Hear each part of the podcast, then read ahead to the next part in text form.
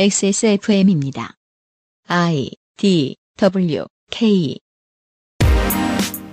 그 아실의 유승균 PD입니다. 직업에 있어 저는 놀랄 정도의 행운합니다. 자영업자인데 성적이 잘 나오면 그만큼의 수익이 나오고 이 시장에 큰 관심이 없는 IT 대기업들이 저에게 수수료를 뜯어가지도 않기 때문입니다. 하지만 안타깝게도 국내 대다수의 특수고용 노동자들은 본인이 보여준 실력만큼의 수익을 얻어가지는 못합니다. 이런 사정은 프리랜서의 중간 고용인도 마찬가지입니다. 수익은 어디로 갈까요? 이번 주 그것은 알기 싫다의 고민거리입니다.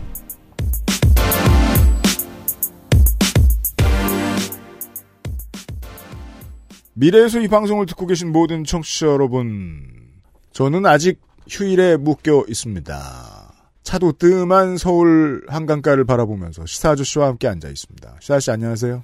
안녕하십니까. 자영업자들이 앉아서 자영업자의 세계에 대한 이야기를 나누고 있었습니다. 잠시 후에 다시 이어가 보지요. 그것은 알기 싫다는 본연의 기능에 충실한 H&B 저주파 미니 마사지기, 이달의 PC로 만나는 컴스테이션, 고전의 재발견 평산네이처 진경옥, 경기도 김치의 진수, 콕지버콕 김치에서 도와주고 있습니다. 서대리, 먼저 간다. 야근 잘해. 야근할 때 피곤할 때 어, 어, 이건 뭐야 H&B 마사지기 스포츠카처럼 강력한 사양의 하이엔드급 PC. 고가의 장비들을 내 손으로 조립하는 일, 시간과 열정, 꼼꼼함과 치밀함이 필요합니다. 초보라면 부작용으로 몸은 관절염을 얻거나 쿨러는 물이 새게 될 수도 있습니다. 컴스테이션을 고민해 주십시오. 이달의 PC로도 커스텀 사양으로도 빠르고 견고하게 만들어 드립니다. 액세스몰과 010-8279-5568 컴스테이션을 만나보세요. 주식회사 컴스테이션 네, 진경호 팀장입니다. 저희 엄마요 진짜 경자 옥자요 충성 경장 진경옥 세상의 모든 경옥을 위해 120시간 진하게 다렸습니다. 활력 있는 사람들의 이름 진경옥 평산네이처. 콕 집어 콕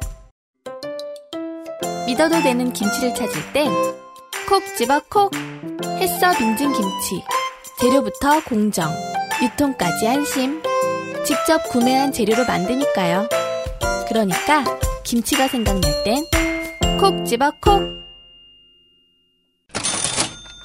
시사 아저씨는 집에서 김치도 안 먹죠? 제가 하도 김치를 안 먹으니까 어렸을 때부터 그런 사람들이 있죠. 즐기지 않았어요. 네. 그러니까 사실 한국에서 태어나지 말았어야 돼요. 그건 또 뭐야? 그냥 안 먹으면 그만이지. 한국에서 태어난 이상 김치를 안 먹는다는 거는 이거는 용납이 안 되는 것 같고. 그런가요? 예, 미국이나 뭐 일본이나 뭐 이런 데서 태어났어야 되는 것 같아요. 그럼 또 거기에서 자주 많이 나오는 밑반찬을 즐겨 먹어야 된다는 조건이 있긴 하지만. 근데 제가 그래서 한 번은 네. 김치를 아예 그럼 내가 담근 다음에 먹고 싶을 때 꺼내 먹어보자. 음. 그 배추를 딱 한 포기를 해가지고 네. 반을 잘라갖고 음. 반은 겉절이를 하고 반은 담궈봤어요 김치를. 좋네요. 근데, 근데 3년이 지나도 그걸 다 못 먹었어. 아니 원래 6개월만 지나도 네. 김치 냉장고 없는 집에서 먹기 힘들어요. 그걸 그렇게 두니까 그렇지. 안 먹으면 계속 안 먹어. 근데 뭐 하여튼 안 먹었어요. 그 3년이 지날 때까지. 시사실을 제외한 모든 청취자 여러분들이 비교적 다 좋아하고 있는 콕지버콕 김치 광고 시간입니다. 근데 모르죠 혹시 이걸 먹으면은 김치가 좋아질지. 또 유통에 대한 얘기를 해보자면 저희들도 이 김치를 판매하기 전까지는 농산물 가격이 이렇게 무서운 건지 몰랐습니다. 아, 그 수급이 정말 가파르게 요동칩니다. 정말 빠르게 올랐다가 정말 빠르게 떨어집니다. 백종원이 왜 그러는지 이제 알겠어요 이제? 백종원 씨는 왜요? 왜 돈이 많은지? 뭐 열심히 사니까 그렇지 뭐. 아니요 네. 막그 감자 팔고 이래 그그 아. 누구 회장님하고 감자 팔고 뭐 이런 거 하잖아요. 아, 아 조문순 도지사처럼. 아니, 네. 아니 근데 네. 백종원 씨가 이런 얘기를 한 적이 있어요. 뭐요? 그러니까 자기 꿈은 그러니까 프랜차이즈를 계속 하잖아요. 계속 늘리잖아요. 네. 왜 그러는 거냐? 돈에 환장했냐? 그렇다기 물론 돈에 환장한 부분도 일부 있겠죠. 제 사람은. 누구나 열심히 일하자면 그래야 네. 됩니다. 그런데 이제 프랜차이즈를 엄청나게 키워가지고 음. 시장 지배적인 어떤 위치를 어느 정도 넘볼 수 있게 되면 네. 농산물에 대해서 농산물 가격이 워낙 이제 급등 급, 급락하고 환경과 조건의 영향을 너무 받아가지고 음. 이게 안정적인 수급이 안 돼가지고 여기서 자영업자들의 이 소득이나 이런 것들이 많이 좌우될 수가 있기 때문에 네. 이걸 아주 안정적으로 공급할 수 있는 그 정도의 대량의 계약을 음. 일상적으로 할 수 있는 수준까지 가고 싶다. 이게 이렇게 들으면은 아 그런 정도로 할 수가 있겠구나라고 생각이 들면서도 또 한편에서 어떤 생각이 드냐? 아, 우리나라 농촌까지 다 지배하겠다는 거구나. 이게 이제 시사주적인 결론이고 저도 거기에 동의할 수밖에 없는 것이 어 그건 구글의 돈비 이불 같은 소리죠. 기업은 시장에 독점적인 위치를 쥐면 하청업체들을 쥐어짜는 일 말고 다른 일을 할 줄 모르게 됩니다. 그래서 선키스트 협동조합 같은 사례들을 자꾸 얘기하는 거거든요. 예. 지배 구조를 다르게 만들어야 지배적인 위치를 가지고 있을 때에도 사람들 모두가 웃는 시장을 만들어낼 수 있죠. 하나의 기업, 하나의 오너는 그걸 할 수 없어요. 태생적으로. 그리고 농업을 살려야 됩니다. 이 농업을 살리기 위해서 여러 가지 일을 해야 되는데 이 땅 투기 문제 이런 거 있잖아요. 음. 농지를 취득을 했니 많이. 음. 이것도 사실 뭐 여러 가지 누가 그래서 돈을 벌었니 뭐 이런 얘기를 항상 얘기하지만 왜 이렇게 농지가 다 놀고 있냐고요. 그러면 애초에 그렇죠. 그런 생각을 한번 해볼 필요도 있어요. 네. 어, 심을 만한 상황이 안 되고 거둘 만한 상황이 안 된다는 이야기는 이제 농축산인하고 지난번에 이야기를 했었는데 나중에 농축산인하고 유통이 어떻게 농민들을 울리는지에 대한 얘기도 할 겁니다. 그럼 콕 집어 콕 김치는 그거하고는 상관없는 겁니까 그럼? 견실한 중소기업이고 네. 어, 농민들에게 얼마나 나쁜 짓을 하는지는 제가 확인하지 않았습니다. 아 그래요? 네, 네. 알려주지 않더군요. 그리고 올가을은 열무가 비쌉니다. 저도 확인했습니다. 미친 듯이 비쌉니다. 외국인 노동자들이 제때 투입되지 못했던 이유도 크고요. 작년에 이어서. 더 코로나19 크고요. 때문에. 네. 네. 열무김치가 당분간 품절됐습니다. 어제는 말씀을 못 드렸는데 대화기구의 타협안이 성공한 게 있긴 있으니까 택배 가격이 인상됐겠죠. 음. 그것도 잠시 후에 저 본 시간에 해석해 보겠습니다만 콕집어 콕김치도 배송비 3,850원이 됐습니다. 쇼핑하실 때 참고하시고요. 어, 홍땡배님의 후기를 소개해드리죠. 백김치를 주문해서 먹어봤습니다. 저의 아내님께서 중량 대비 저렴한데 시켜보라 지시하셔서 주문했습니다. 먹어보니 짜지 않고 맛있습니다. 가격이 저렴해 맛이 없으면 어쩌나 했던 불안이 완벽히 사라졌습니다. 그리고 어 이거 내가 어디서 먹어봤지 왜 아는 맛이지 싶은데 어디서 먹어봤는지 도저히 기억이 안 나는 미스테리한 맛입니다. 제가 그래서 여러 번 말씀드렸죠. 분명히 어디선가 먹어봤을 맛이고 그 맛을 느끼는 데에는 콕지버콕 김치보다 비싼 대가를 주셨을 거라고요. 저희 집은 여기저기 김치 나눠주는 곳들이 있는데 저희가 직접 김치를 담그지 않다 보니 김치에 공백이 생길 때가 있어서요. 종종 이용하겠습니다. 네. 홍땡배님한테 액세스몰에 적립금 만 원을 드리면서 아니 난 이 미스터리를 풀 수 있을 것 같아요. 먹어보지도 않고 무슨 소리예요. 아니 어디선가 먹어봤대잖아 지금. 어디선가 먹어봤을 맛입니다. 예. 그런 건 뭐냐? 음. 콕 집어 콕 김치 사장님 아들이에요. 그러면은 아버지하고 언제 헤어진 거예요? 헤어지다니요. 깨어진 메달을 이렇게 나눠주고 나중에 아버지가. 김치가 맛있으면 찾아오너라. 뭐야 그게? 아버지가 어릴 때 해주던 그 김치 맛인 거죠. 아니에요. 아니에요? 사시한테는 얘기 안 했는데 상당히 유명하고 상당히 비싼 어떤 프랜차이즈가 콕지버콕 김치입니다. 아 그래요? 아, 퀄리티를 아시는 많은 여러분들 덕분에 많이 나가고 있고 그리고 열무값이 비싸서 당분간만 품절하겠습니다.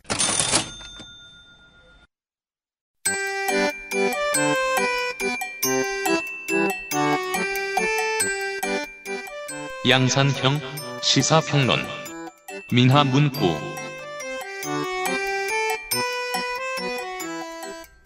웃기죠? 사회적 재난이 있었어요. 그럼 피해자들은 악착같이 배상과 보상을 받아내야 돼요. 재난은 보통 돈 써야 되는데 돈 안 쓰고 아끼면 안 되는데 돈 아끼다 생기는 겁니다. 저 나쁜 놈들이 돈을 그렇게 좋아하면 그거 뺏어가야 됩니다. 그래서 피해받은 사람들한테 줘야 됩니다. 돈은 누구에게나 똑같아요. 그래서 돈이 어디로 흘러가는지를 봐야 진짜 거악을 찾을 수 있습니다. 보통은 시스템이 거악인데요. 그걸 해석할 겁니다. 어제와 오늘. 시사 아저씨와 함께요. 어제는 이런 이야기를 했습니다. 시사 아저씨는 많은 노조를 가봤다. 뭐, 예, 뭐. 그리고 어, 자영업자들 가운데서 운수노동의 세계에는 조금 거칠 수 있다. 그리고 조금 거친 것이 어, 저는 이 택배노조 위원장의 인터뷰를 보고 있는데 진경호 택배노조 위원장의 위- 인터뷰를 보고 있는데 그 택배노조 위원장도 잘못 쓴 단어가 있어요. 그 투쟁 행위가 투쟁 방식이 문제가 있다 라고 말하는데 이전 정도의 집단 괴롭힘은 투쟁이라고 쳐주면 안 되거든요. 그죠? 그냥 못된 음. 짓이지. 그렇습니다. 예, 예, 예. 그리고 거칠게 하다 보면 투쟁 바깥에 있는 어떤 못된 짓을 하게 되는 경우도 있다. 생각보다 꽤 있다. 그리고 그 문제는 보통 돈과 관련된 텐션에서 비롯되는데, 아, 우리가 많은 사회상에서 보았던 을, 을과 을의 싸움이긴 하다. 아, 실제로 수익을 얻는 갑은 이 문제에 실제로 끼어들지 않는다 정도를 이야기 드렸습니다. 그리고 이제 이 문제의 모든 하여튼 원인은 결국 이제 이분들의 지위가 특수고용 노동자인 것에서 나온다라고 말씀드리지 않았습니까? 그렇습니다. 그 특수고용 노동자라는 조건에서 돈이 오가는 게 어떻게 오가느냐의 문제도 한번 들여다봐요. 왜냐하면 제가 이제 뭐 여러 매체, 뭐 심지어 유튜브, 음. 택배 노동자들이 나오는 경우들이 있어요. 네. 근데 나온 거 나와서 얘기하는 걸 보면은 다들 그렇게 다들 자기 적성에 맞는다 그러고 음. 다들 뭐 그렇게 뭐 글쎄 뭐 좋대요 기분이. 예, 왜냐하면 아 그리고 실제로 그 좀 좀 저 전통적이고 미학적으로 생각해봐도요. 네. 아주 멋진 직업이에요. 메신저는. 음, 제가 우리 저 지지난주 요파 씨에 택배 기사님 사연이 왔었는데 예, 그런 질문을 하시는 거예요 저희한테. 택배를 받는 사람들은 날 좋아하는 거냐 아니면 택배 물건을 좋아하는 거냐. 특히 물건을 좋아하는 거죠. 그래서 고민해 봤거든요. 네, 원래 메신저는 예, 메시지와 이미지가 겹쳐요. 음, 내가 좋아하는 메시지가 오죠? 그럼 네. 그걸 전달해주는 메신저도 좋아요. 그러니 택배 기사가 오시는 건 늘 좋은 일이에요. 예, 좋죠. 나쁜 걸 전달해주지 않거든요, 대부분. 예, 그 저는 신성한 직업이라고 생각해요. 음, 이 직업이 마음에 들 가능성도 높다고 생각해요. 프로가 되면.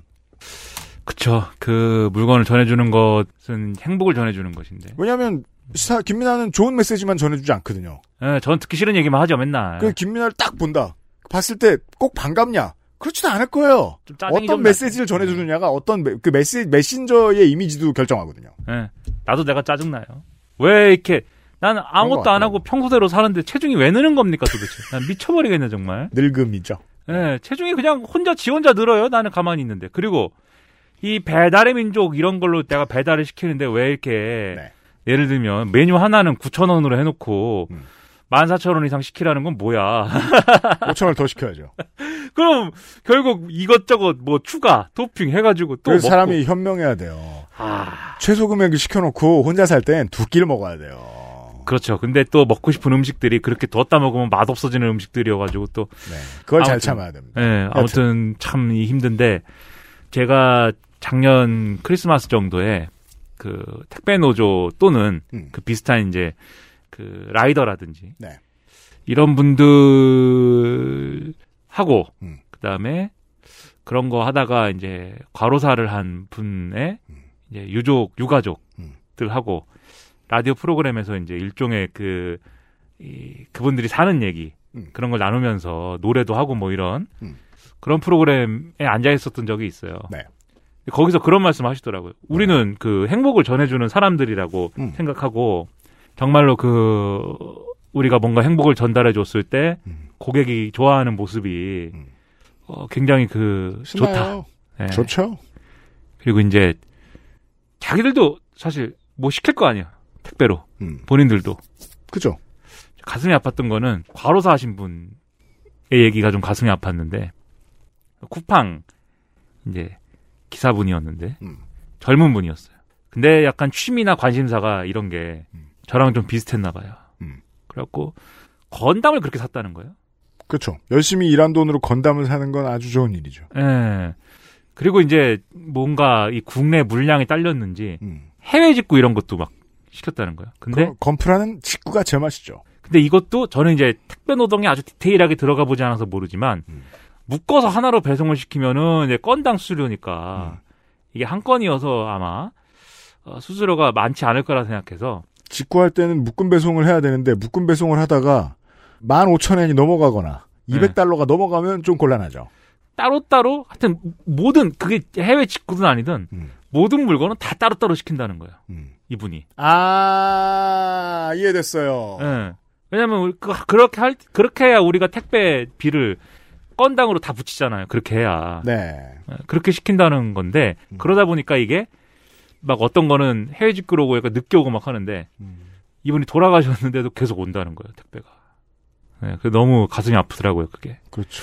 아무튼 행, 행복을 전해준다 이 얘기가 갑자기 생각나서 말씀드렸는데 근데 이게 하여튼 기분이 좋다고들 하는 이면에는 근데 또 이런 게 있어요. 그러니까 택배 노동자들이 음. 택배 노동자라는 직업에 제가 그런 반응들을 보면은 생각보다는 만족도가 높은가 보다. 나는 과로사하고 이래서 굉장히 좀 고단하고 그래서 너무 힘들다라고 하실 줄 알았는데 근데 만족도가 높은 분들이 상당히 많다는 건 제가 알고 있어요. 그래서 왜일까 이렇게 좀 봤는데 음. 그런 것 같아요. 결국 이게 회사에 매여 있으면 음. 가령 회사원이면 음. 내가 뭐 어느 날은 뭐 야근도 하고 어느 날은 아니면 한가하고 이럴 수 있지만 음. 결국 내가 내가 노력한 만큼 내 실력대로 벌어 가지고 먹고 산다 이 개념이 아닌 거잖아요. 음. 근데 택배라든지 택배를 대표적으로 얘기하고 있지만 음. 특수형 노동의 어떤 부분들은 결국은 자기가 하는 만큼 버는 거거든요. 네. 방송 이거 시사 보부상도 마찬가지입니다. 장난 아닙니다. 예. 겁나 합니다. 김민아. 아니 겁나 하지는 않고 진짜 대단하다고 생각하는 분이 한 분 있어. 내가 진짜 이분은 아 물론 김민아보다 겁나 하는 사람들은 많죠. 이분은 차가 없대요. 왜 없는지 아세요? 왜요? 교통 체증이 있을 수가 있기 때문에 아, 시간을 못 맞추면은 사고가 나니까 네. 차가 없다. 음, 그럼 뭘 끌고 다니냐? 음, 예, 오토바이. 그렇죠. 네, 바이크라고 다들 부르지만 나는 굳이 오토바이를 네. 오토바이를 타고 50cc. 오토바이를 타고 시간을 맞춘다는 거예요. 네. 그리고 뭐 하여튼 무진장 많이 해가지고 음, 방송을 음. 진짜 사람들이 수군수군 됐어요 뒤에서 이 업계가 있을 거 아니에요 또 이게 그 대도시에서요. 네. 정장 입고 스쿠터 타는 사람은 예 제일 열심히 사는 사람이에요. 네. 막 수군수군 사람들이 네. 막 그분이 나이가 조금 있으셔가지고 음. 아막 사람들이 저 형님은 주식 투자에 실패하셨나 막 그 수군수군 막 뭔가 큰 빚이 있을 것이다. 예, 저렇게까지 하나 막 네. 근데 이런 비슷한 아무튼 음. 하는 만큼 번다라는 개념이 있다 보니까 네. 만족도가 일부 높은 것 같고 음. 요즘에는 그런 거 사람들이 좋아하는 것 같아요. 그죠? 예를 들면 퇴사 열풍 이런 것도 음. 비슷한 얘기인 것 같아요. 일한 퇴사를 만큼 벌고 싶다. 퇴사를 해가지고 성공한다는 그런 보장은 없지만 위험하죠. 하지만 적어도 내가 노력을 하면 그거에 상응하는 뭔가 보상이 있는 뭐 그런 체계를 느끼고 싶다. 리스크를 져도 좋으니까 예. 정직한 결과를 좀 맛봤으면 좋겠다. 특히나 큰 회사에 들어가서 일찍 나오는 사람들은 예. 세상에 이거 정치를 사내 정치를 제일 잘해야 되는 거잖아. 예. 라는 그렇죠. 걸 느끼고 관두고 싶어 한 거죠. 그쵸. 예. 택배 노동자도 비슷한 측면이 있는 것 같다. 하시는 말씀들 들어보면 음. 그런 인터뷰나 이런 데서 네. 그런 생각을 하는데 문제는 뭐냐면 당장 이게 똑같아요. 당장 통장에 찍히는 돈은 뭐 많이 있는데 음. 결과적으로 결산 내 보면은 그렇지 않을 가능성이 상당히 있다는 게 항상 문제입니다. 연차가 쌓이면 그걸 느끼죠. 어, 네. 이거 안 늘어나네? 하고 디테일을 보다가 아, 이거 다 본 사건가 봐. 예. 느끼는 날이 몇 년 있다 오죠. 예. 네. 아까 방금 말씀드린 방송 형님 있잖아요. 음. 제가 그분을 형님이라고 부르진 않고 일변식도 없습니다. 아, 네. 그러니까 오다 가다 잠깐 얼굴 마주치고 인사하는 정도인데 하지만 형님 취급을 해주고 싶을 정도로 열심히 사는 그 사람. 예, 다들 형님이라고 부르는 그 형님이 병이 났어요. 그래서 열심히 일하다가 예. 예, 하루에 방송 다섯 개씩 나가다가 예, 심지어 다섯 개? 다섯 개는 우스운 겁니다, 지금. 예, 아무튼. 왜냐하면, 대한민국의 방송이. 많아요. 네. 예, 뭐, 여러분들이 볼 수 있는 방송만 있는 게 아니에요. 못 보는 방송들이 있어요. 막 그렇죠. 구석구석, 이, 어, 지방의 구석구석에 있어가지고. 돈은 다 줍니다. 네. 예.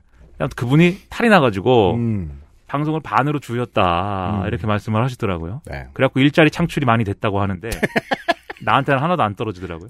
아무튼 그것처럼 미래에 뭐가 있을지 모르는 상황이기 때문에 여기서 발생하는 문제가 있을 수가 있고 예를 들면은 지금 말씀드린 것처럼 택배 노동자 이렇게 계속 열심히 일하다가 지금 과로사는 아니더라도 음. 그것 때문에 생길 수 있는 질환이라든가 이런 것들에 맞닥뜨리게 되면 그건 아무도 책임져주지 않잖아요. 일단 저 척추 관련 질환 상당하고요. 예.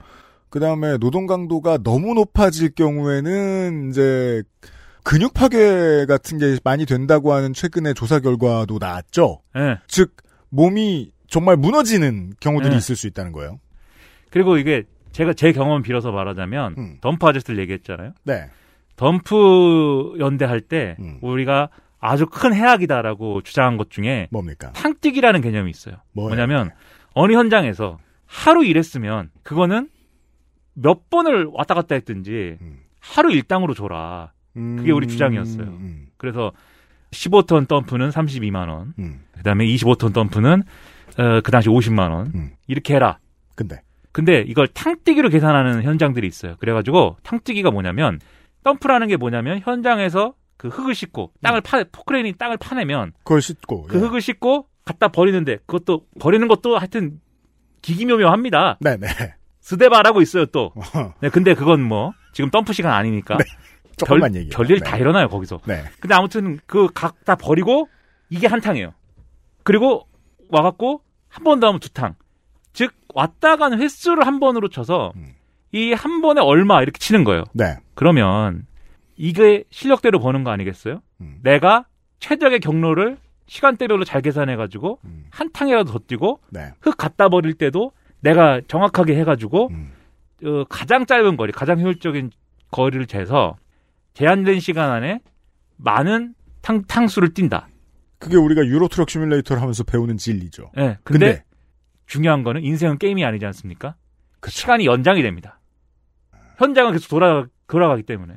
자발적인 추가 근무 예. 건강에 방해가 될 정도의 예. 를 그래가지고, 하게 되는군요. 그래가지고 졸음 운전, 음. 그 다음에 이제 그 왠진 모르지만 아무튼 집중력이 흐트러짐, 음. 온갖 문제, 그리고 도로교통법 위반, 그렇죠. 별일 다 일어나요. 실제로 지금 저 도심에서의 라이더들의 음식 배달이 이제 저 노동 환경에 문제가 되고 있다. 이게 좀 노동 환경을 좀 바꿔야 된다라고 주장하는 이유도 그거잖아요.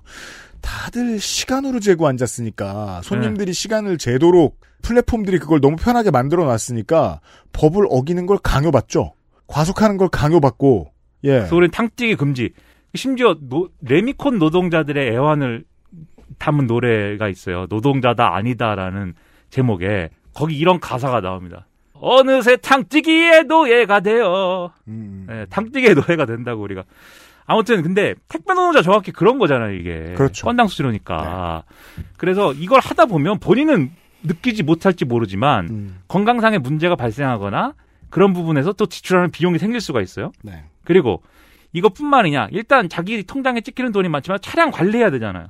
이유집이 들어가잖아요. 네. 기름값 들어가잖아요. 음. 이런 거 다 빼야 되고 그렇죠. 근데 그걸 빼고도 뭐 고수익이다 이렇게 주장하는 분들이 있는데 음. 그분들이 그럼 그 고수익이 지속 가능한 고수익이냐 음. 그거 모를 일이고 음. 나이 들어서도 그런 거냐 네. 평생 직장 개념으로서 음. 그러지 않을 것이고 그리고 이제 이렇게 주장하는 분도 있더라고요. 이 택배 노동자가 결국 자차 개념으로 하면 음. 자기가 소유하고 있는 차를 네.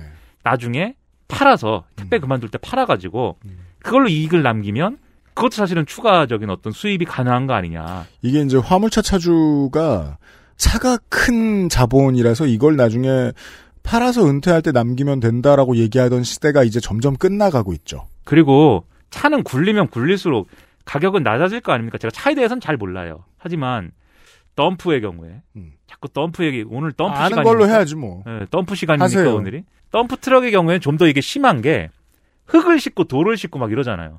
망가져요. 점점 망가져요. 그래가지고 처음에 덤프 아저씨가 이렇게 생각을 합니다.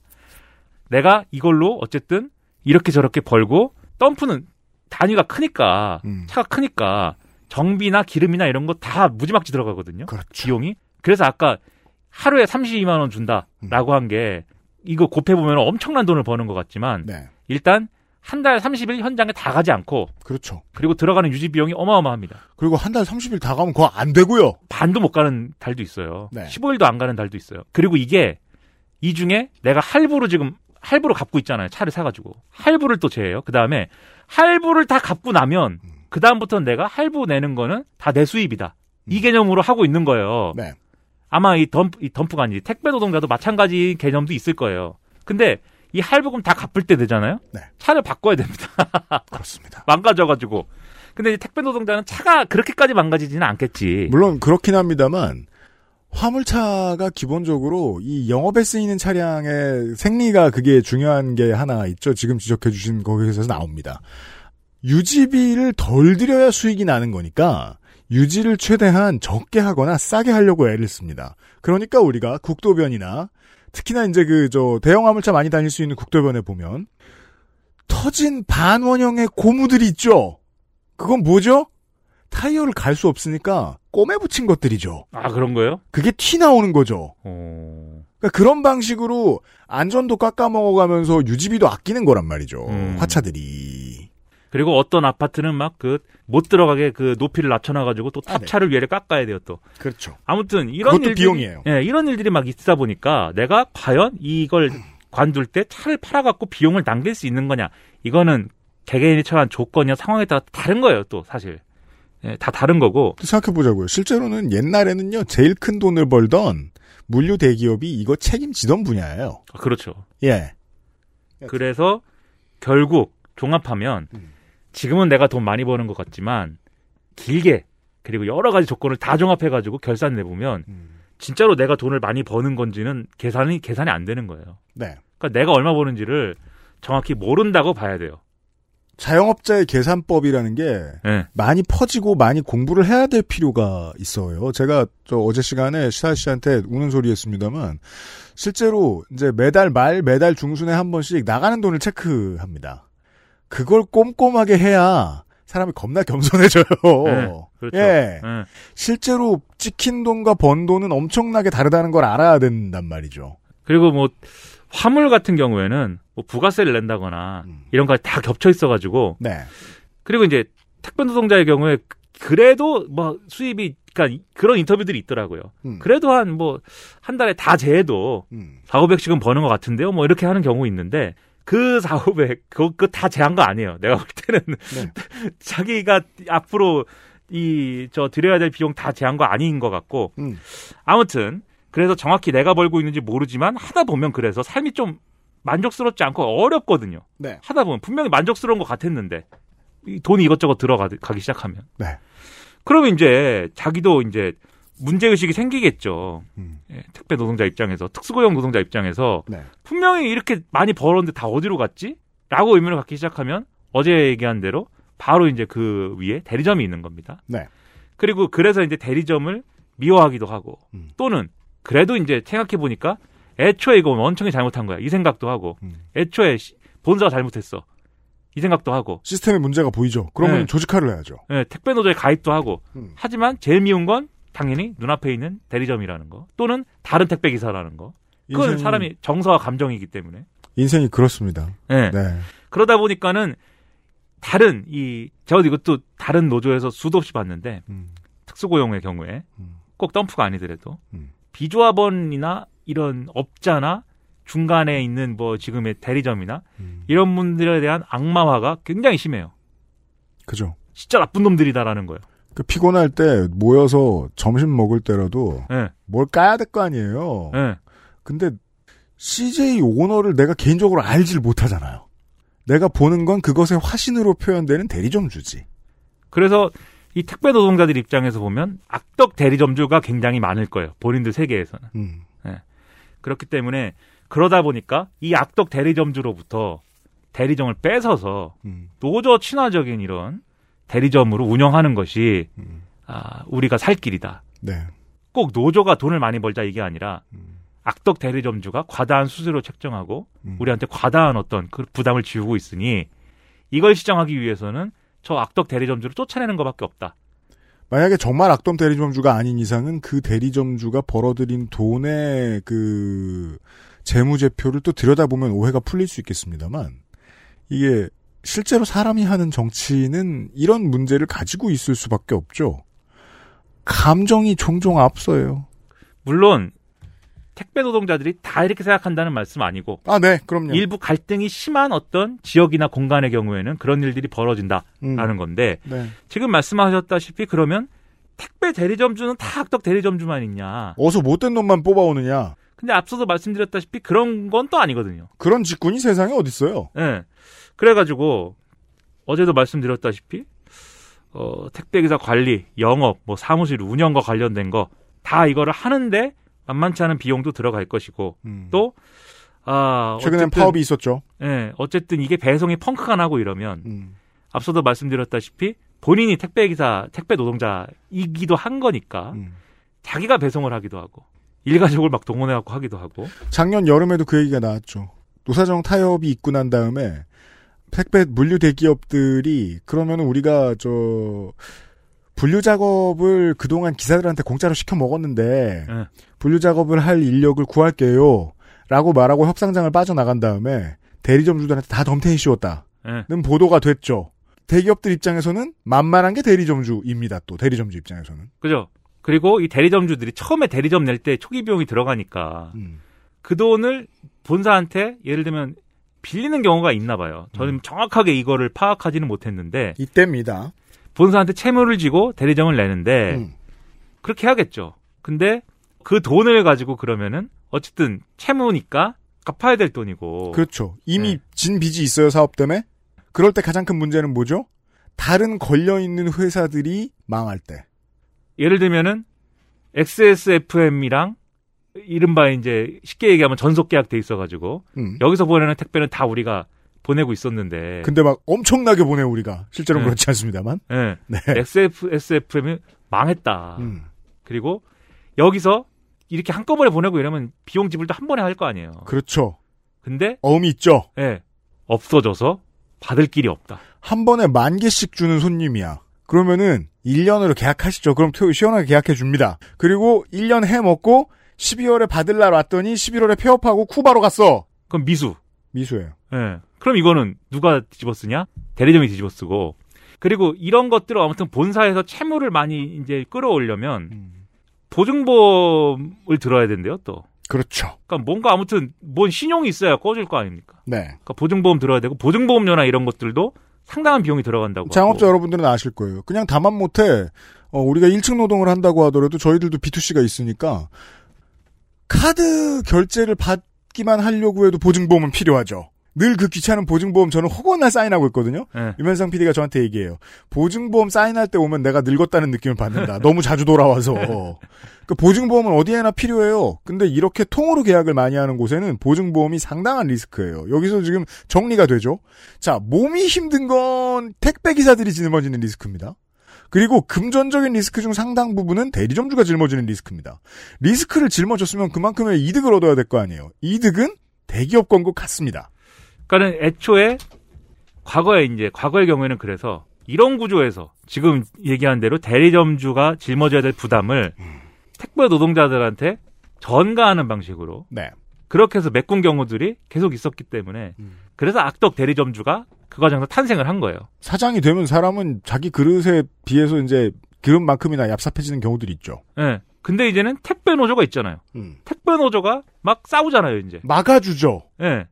그러니까는 더 이상 택배 노동자한테 문제를 전가할 수가 없고 자, 그럼 대리점주 입장에서 보죠. 사면 초과죠. 그렇죠. 그렇다고 본사에서 그런 사정을 봐주냐?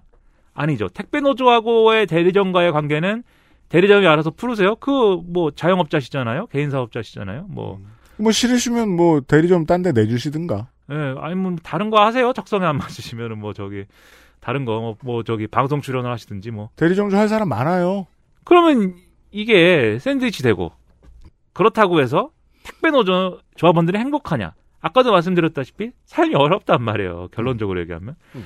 그래서 이게 택배 노조에 있는 택배 노동자들은 과로사하는 거고 대리점주는 스스로 목숨을 끊는 거고 이런 비극이 극단적으로 얘기하면 기업은 평화로운 거고요. 언제든지 일어날 수 있는 일이 됐는데 네. 근데 어제도 얘기했듯이 원래는 이 모든 부담은 원래 옛날 방식으로 하면 택배사가 다 졌던 부담들이에요 결국은 네. 직영 체제를 했으니까 그렇죠. 차, 부터 시작해가지고 이 모든 관리를 이게, 이게- 지금은 특히나 이제 20대, 30대 청취자 여러분들이 이게 믿어지실지 모르겠어요. 기업이 커지면 그 기업이 하는 일과 관련된 모든 것들을 하나의 기업이 다 책임지던 시절이 있었어요. 저나 시사 아저씨 어릴 때도 그런 것들을 저희는 많이 봤어요. 백색 가전을 만든다. 그러면 서비스 센터, 전화 서비스 받는 거 이런 것까지 다 직고용이던 시절이 있었습니다. 택배 회사도 물류 회사도 차량 기사 다 회사 거였던 시절이 있었어요. XSFM입니다.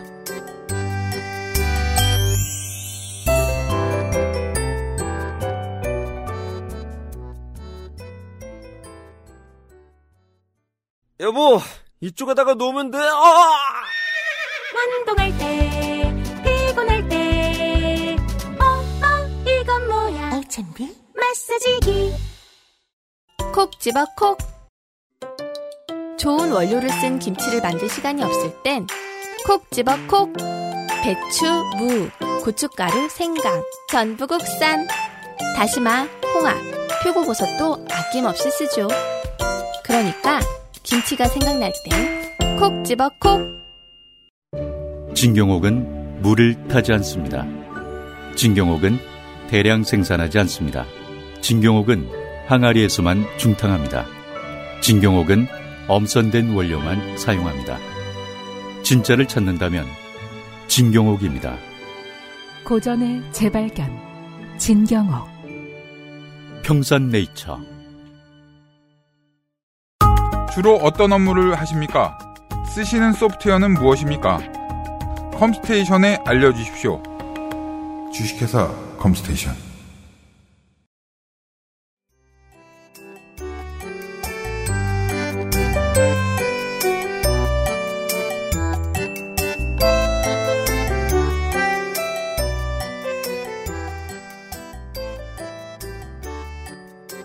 아까는 덤프 얘기했잖아요. 덤프 마찬가지예요. 광고 듣고 왔습니다. 계속 또 덤프 얘기를 하고 있습니다. 아 그래요? 광고 듣고 온 거요? 덤프라고 하는군요. 덤프 트럭이 있어요. 덤프. 얘기하세요. 네. 근데 저 저만 해도 그냥 덤프 그냥 이렇게 얘기하지. 네. 아저씨들 뭐라고 발음하는지 아세요? 네. 담프. 아 그렇죠. 네. 이 담프 담프 트럭 이렇게. 그게 좀 더 버리는 느낌이 많이 드네요. 네. 일본어 발음이죠. 일본어. 왜냐하면 제가 그 처음에 글씨 써진 거 이렇게 딱 보고서 그 야적장에 이런 데서 추레라 이렇게 써 있는 거 보고서 그쵸. 그게 무엇인지 15년 동안 고민했거든요. 아, 우리 추레라 우리 원수죠. 알게 되기까지. 추레라가 추레라는 추레라 트레일러가 원수예요. 왜, 왜 원수예요? 왜냐? 추레라 트레일러는 앞에 그 차가 가는 차가 있습니다. 주로 덤프 얘기야. 네. 네, 뒤에 뒤에 매달고 가는 거잖아요. 그렇죠. 그 컨테이너를. 음. 근데 이 뒤에다 컨테이너를 안 매달고 음. 적재함을 매달고 오는 거예요. 아 그러면 일을 할수 있군요. 그러면 이건 덤프예요. 아 문제는 뭐냐? 덤프는 건설 기계고 이 트레일러는 네. 화물차예요. 그렇죠. 근데 유가 보조나 이런 게 화물차엔 들어가는데 덤프엔 안 들어오는 게 있어요. 아... 그 국가에서 아- 해주는 게 네. 차이가 나요. 그러면 그것까지는 뭐 그렇다 치는데 음. 그러면 트레일러가 어떻게 하냐? 음. 덤프 아저씨는 내가 아무리 계산해봐도 일당 최저한이 30만 원이에요. 네. 트레일러는 27만 원에 들어옵니다. 그러면은 현장에서 누구를 쓰겠어요? 트레일러를 쓰는 거예요. 아무 얘기인 것 같지만 을과 을의 싸움이 어떻게 이루어지는지에 대한 설명인 게 예를 들어 한국의 1층 자영업 중에 대기업한테 영원히 먹히지 않을 몇 개의 소수업종이 있어요. 음, 중국 음식점. 이거 안 먹힙니다. 그죠. 왜냐하면 메뉴 요구치가 너무 많아요. 대기업은 관리 못해요. 약국.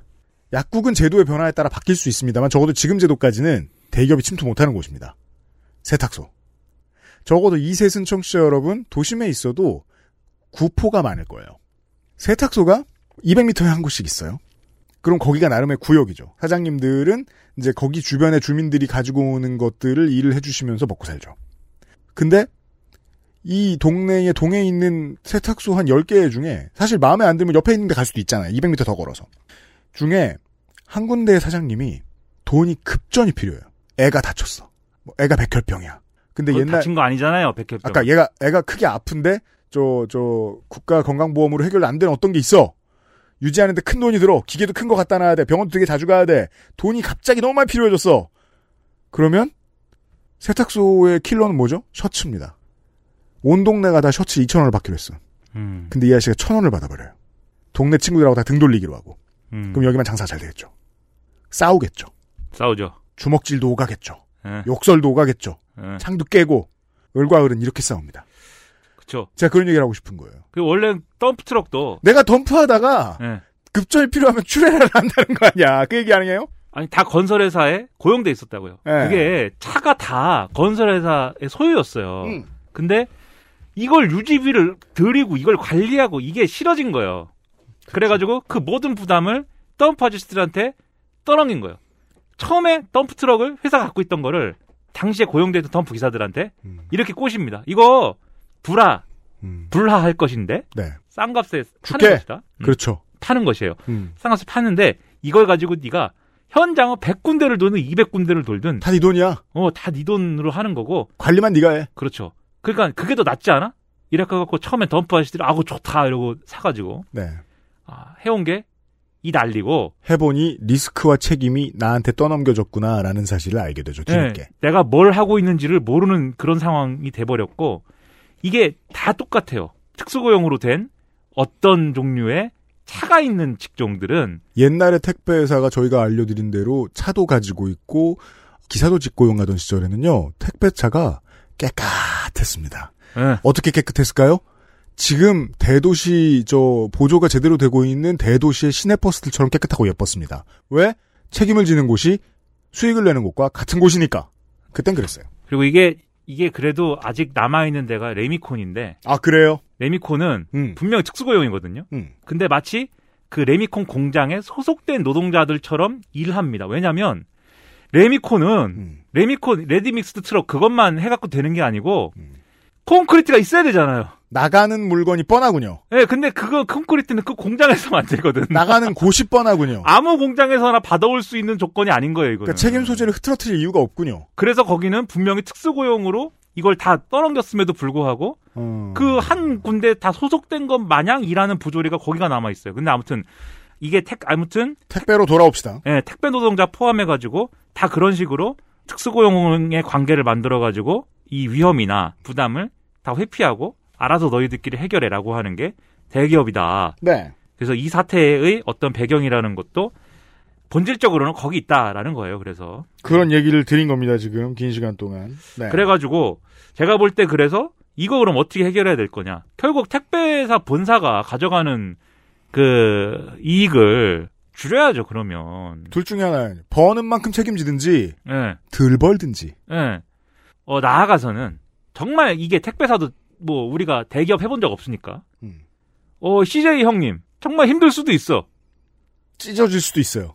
알 수는 없어요. 정말 힘드실 수 있지만 정말 그렇게 이게 안 되는 일이다. 지금 구조로는 이게 해소가 정말 안 되는 거다라고 하면 음.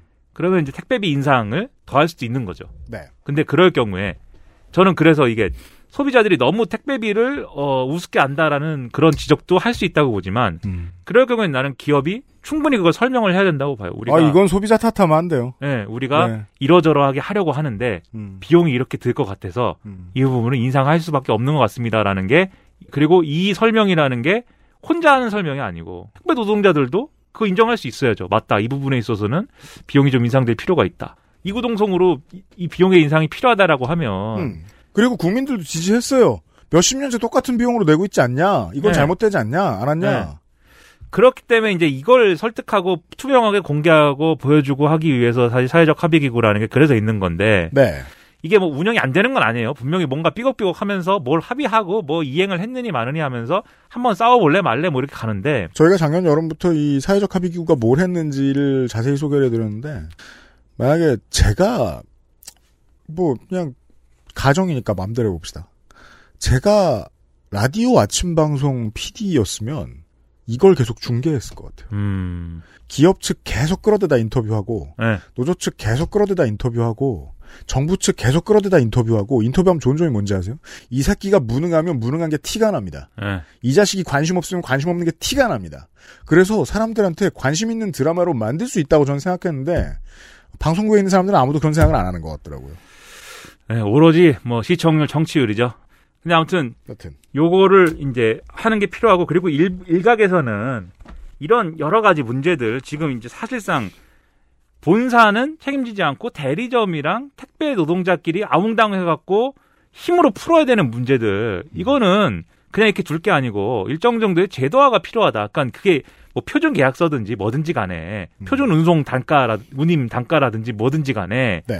뭔가 정해진 기준이 있고 거기서 이제 뭐 해결하라고 해야지 그냥 지금처럼 개인 사업자들이니까 알아서 하시오라는 차원으로는 계속해서 이런 일이 발생할 수밖에 없다는 주장을 하는 분들도 있어요. 음. 그래서 그런 어느 정도까지 그러면 제도화가 필요하고 이 규정하는 게 필요한지도 심도 있는 논의가 필요한데 그게 제가 이제 그 시살 씨한테 아, 이런 걸 좀 해달 해주십사 하고 오다를 줬던 이유인데 연휴 들어가기 전에 그 택배노동자 가로사 대책위가 있죠. 여기에서 내놨던 얘기에 CJ가 대단한 반박을 못했던 게 이런 게 있었어요. 지금 사회적 합의기구가 만들어냈던 합의 인상안이 170원이 있었습니다. 오피셜한 합의 인상안이. 근데 제가 이제 정치권과 이 타협안에 아쉬웠던 지점은 그 170원을 가지고 뭘 할지를 강제했어야 되는데 그 강제력이 또 없었던 거예요.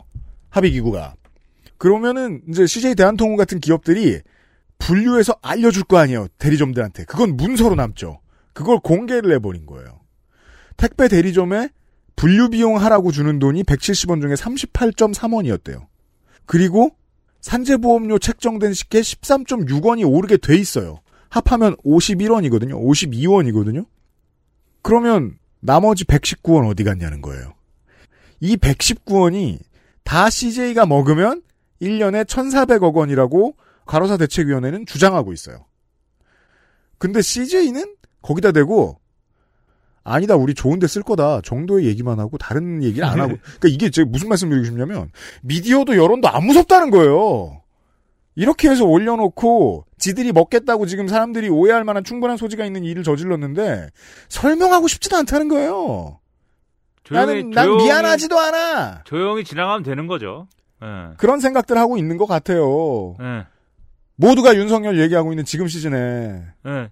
여튼 뭐 아무튼 이제 그런 네. 것까지 포함해가지고 대안을 만들어야 된다는 네. 거죠. 그리고 근데 이런 대안을 만드는데 제가 볼 때 보수 언론의 이런 장난질이나 이런 것들이 너무 심하다고 싶은 게 너무 슬퍼요. 아니 네. 대리점주는 슬프게 갔죠. 예, 당해선 안 되는 일을 당했고 참 아프죠. 예. 근데 그 죽음을 가지고 을들끼리 싸우게 이용하고 있잖아요. 경제지가. 그렇죠. 얼- 예, 보수 언론이. 들면 조선일보 같은 경우에는 굉장히 강하게 미는 설이 택배노조 주사파 설입니다. 그러니까 이런 거예요. 택배노조 지도부를 맡고 있는 이 위원장 비롯해가지고 네. 이 사람들은 주사파 출신이다. 그리고 지금 민주노총 위원장도 주사파 출신이다. 네. 그렇기 때문에 이 택배 노조는 강경 투쟁만을 선호하고 음. 다른 여타의 타협의 여지를 남기지 않기 때문에 이런 일까지도 발생하는 것이다. 또 20년째 보는 논조긴 한데. 근데 이게 예를 우리가 운동권 정파 구분으로 나누면 이분들이 소위 말하는 자주파 계열이고 음. 그 중에서도 좀 강경한 계열이다. 이렇게 얘기하면 그거는 사실입니다. 제가 볼 네. 땐. 그런 계파인 건 사실이에요. 근데 예를 들면 노조의 위원장이 그러면 그런 계파 출신이 됐다고 해서 음. 조합원들이 예, 온건파 위원장일 때는 우리는 온건하게 하자 이러고 강경파 위원장일 때는 우리는 아주 그냥 집단 괴롭힘을 하자 뭐 이렇게 됩니까? 그거 아니잖아요. 근데 이게 다 주사파들이 노동운동을 장악해가지고 벌인 일이다. 아 운동권 세력 아주 무섭다. 문제다. 음. 이렇게 쓰고 있어요. 그러니까 저는 이런 게 진지한 어떤 대안을 마련하는데 걸림돌 되는 것 중에 하나라고 생각하는데 그러니까 그런 얘기에 화내는 보수적인 시민들이 얼마든지 있을 수 있어요. 잘못됐다고 얼마든지 말할 수 있고 저도 지금 민주노총 지도부 안 좋아한다는 거 청취자 여러분들 아실 거예요. 다만 대신에 이야기가 허공으로 날아갔잖아요. 네. 택배 기사들은 분류 작업에 돈을 제대로 못 받는 상황이 이어질 수 있고 대리점주는 대리점주대로 양쪽에서 겁박당하는 상황이 이어질 수도 있을 것이고 올리면 올리는 대로 대기업이 먹을 것이고 이걸 원하니까 지금 보수 언론이 이런 얘기를 하는 거 아니냐는 거죠. 그리고 우리가 어떤 문제를 볼때 네. 이런 시각은 의도적으로 배제하려고 노력할 필요가 있어요. 제가 이 말씀 왜 드리냐면 음. 약간 정치적인 얘기로 가자면은 이 정권이 뭘 잘하고 잘못할 거에 대한 얘기들은 많이 할 수 있잖아요. 네.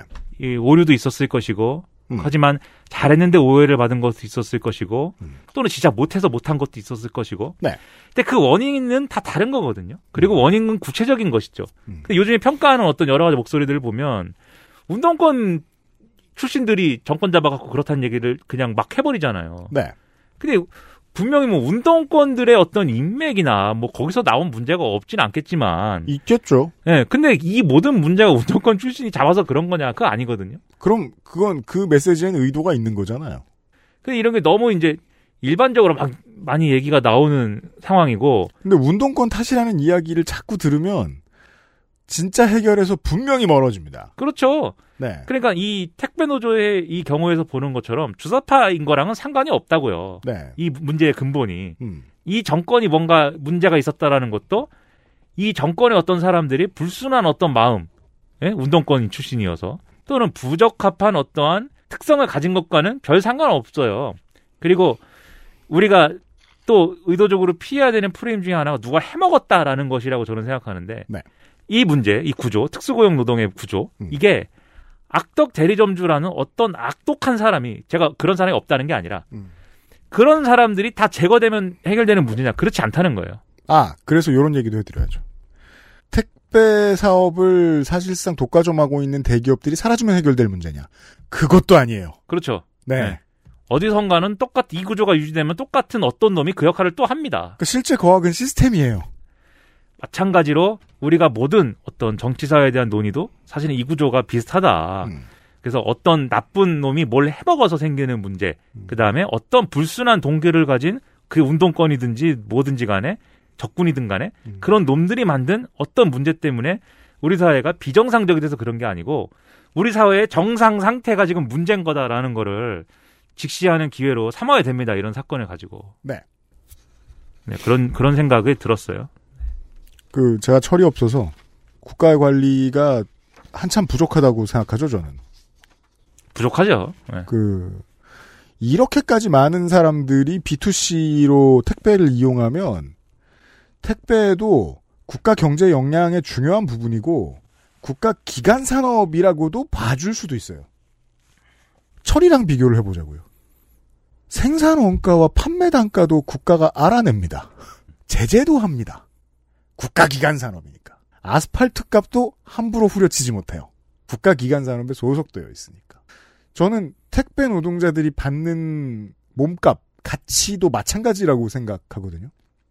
국가가 원가를 정확히 분석하고 기업이 얼마만큼 가져가도 될지를 정해줬으면 좋겠는데 그런 소리 하는 사람 있으면 난리 나겠네요 보수 언론에서. 다 주사파들입니다. 못 때려잡아 안 달라겠네요. 그 거기까지 그럼 갈 필요도 없어요. 최소한 기업이 얼마 먹는지라도 좀 공개해야 했으면 좋겠다. 그건 언론의 몫이라고 저는 생각합니다. 주사파들이거나 뒷돈 먹어갖고 그런 거요 다. 아까 시사 씨가 그렇게 얘기했는데 어, 청취율 우선주의다. 저는 그렇게 생각하지 않아요. 아 저도 그렇게 생각하는데 저 이거로 청취율 낼 자신 있어요. 아 이걸로 저기 하면 예. 실제 방송 PD나 제작진이 된다면 내가 라디오를 너무 모르나? 모르겠다. 아니요 뭐 의지를 갖고 하면 또 할 수 있는 거죠. 남 일이라고 막말한 건. 기본적으로 네. 방송국에 있는 인력들이 음. 시사 프로그램을 만드는 사람들도 네. 사실은 문제를 수박 겉핥기로 알아요. 제가 느끼는 거는.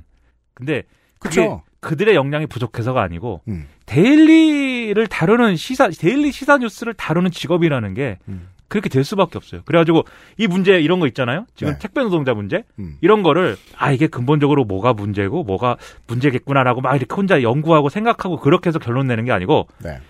택배 노조 측 입장 한번 들어봐야 되고 대리점주 입장 한번 들어봐야 되고 음. 기업 입장도 한번 들어봐야 되고 네. 그리고 이런 문제에 더 잘 아는 교수님 한번 섭외해가지고 그렇죠. 교수님 얘기 한번 들어보고 네. 그래가지고 각각 이런 주장을 하더라 음. 이런 주장이 있다 이렇게 생각하면 끝나는 거예요 그거는 그러, 그러면 하나의 그 데일리 시사는 끝나는 거예요 아 끝나버린다. 예 음. 그걸로 끝이에요 그거에 대해서 나는 그 이슈를 다룬 거예요 근데 그거는 엄밀히 말하면 그 이슈를 다룬 게 아니죠 다른 게 아니죠. 예, 그냥 이런 얘기들이 있다고 소개해 준 거에 불과하죠 실제로는 끈질기게 1년 동안 한 달에 한 번씩 다뤄야죠. 그렇죠 저는 해결책을 하나 알아요. 완벽한 해결책은 아니지만 뭐죠 작가들의 고용 형태가 바뀌면 됩니다. 아 그렇죠 정규직이 늘어나고 인센티브가 더 생기면 됩니다.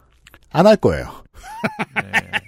그리고 그리고 우리나라 언론과 또 우리 시민들의 관심 이런 것도 많이 바뀌어야 될 필요가 있어요. 네. 네. 그점 때문에 시사 아저씨를 불렀습니다. 이게 정말 진지하고 긍정적으로 많은 시민들이 봐주셨음에도 불구하고 이걸 오해하게 오해하게 어떻게든 또 이끌고 있길래 보수 언론과 경제지가. 그리고 우리 시민들이 제일 기분 나빠하는 경우가 네. 소금 기분. 그니까요. 속은 기분 느끼라고 하는 거 아니에요. 그렇죠. 그래서 내가 아, 택배 노동자들에 대해서 그렇게 공감하고 아니야. 택배 기사 그렇게 고마운 사람도 아니고 다 주사파들이고 다 욕심쟁이들이고 다 욕 많이 하는 사람들이야. 미워해라! 예, 하고 있는 거예요, 지금. 예.